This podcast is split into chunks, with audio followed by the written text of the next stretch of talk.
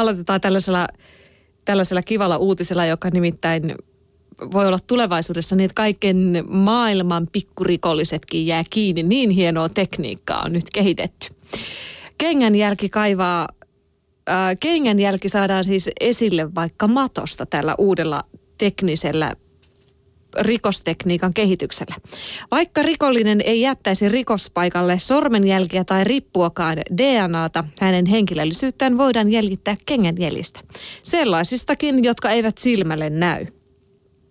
Kenkä toimii kuin kumileimasin sen pohjaan tarttuneita tarttuneista aineista piirtyy jälki siihen, mihin ihminen astuu. Jälki voi olla esimerkiksi mudan, virtsan, veren tai pölyn maalaama.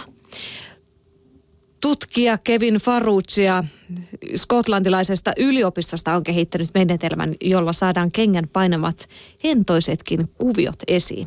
Piilojäljen voi etsiä esimerkiksi matosta tai potkitun uhrin mustasta puuvillapaidasta. Juju on tehostaa pohjasta irronneita aineita kemikaalein, jolloin kengänpohjan kuviot näkyvät tarkasti erikoisvalojen ja suotimien avulla.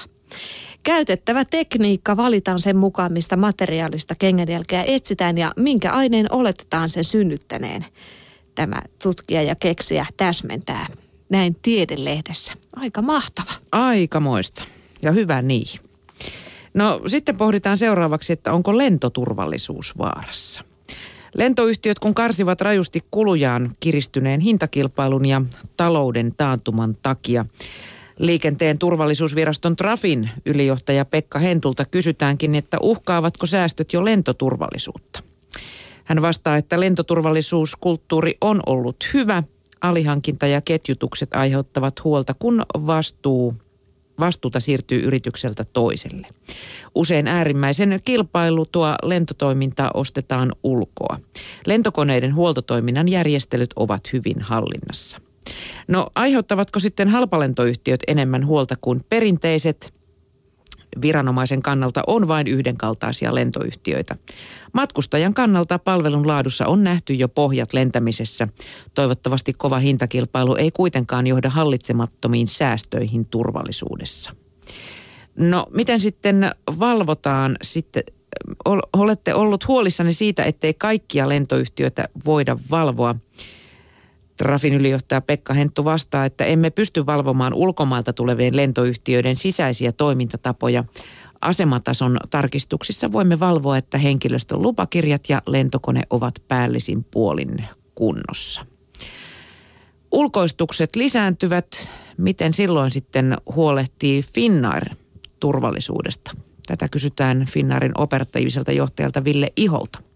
Hän vastaa, että kumppanien valinnassa tärkeitä kriteereitä ovat turvallisuus ja laatu. Kumppaneina on maailmanluokan toimijoita, kuten esimerkiksi lentokonehuollosta SRT Technics ja lentotoiminnassa Flybe, joka on osa Euroopan suurinta alueellista lentoyhtiötä. Sekin on luotettava ja vakaa toimija. Ja työn laadusta vielä, että Finnair auditoi yhteistyökumppaneitaan ja alihankkijoitaan säännöllisesti. Olemme panostaneet voimakkaasti ulkoistuksen osaamiseen. Laatua kontrolloidaan päivittäin. Näin siis kommentoidaan Trafista ja Finskiltä. Toivotaan, että ilmassa pysytään jatkossakin. Toivoa sopii.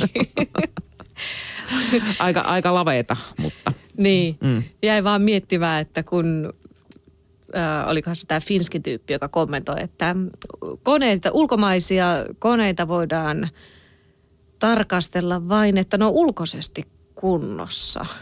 Kuulostaa oikeasti Joo, aika vähän pelottavaa. no, ehkä heillä on älyä siihen tarpeeksi, että he näkevät jo ulkoisesta merkeistä, että jotain on vielä. Toivottavasti enemmän kuin minulla, juu. Niin, mutta tiedätkö, Mia, missä asuu äly? Ei ainakaan meillä.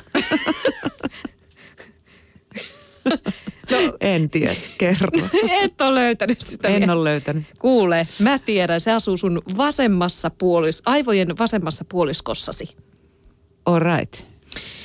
Älykkyys syntyy nimittäin aivojen vasemman puoliskon osien yhteistoiminnasta, näin kertoo yhdysvaltalais-espanjalainen tutkimus.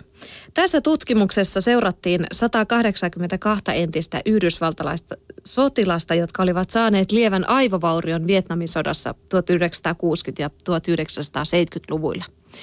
Koehenkilöiden vammat olivat kohdistuneet vain pieniin alueisiin aivoissa.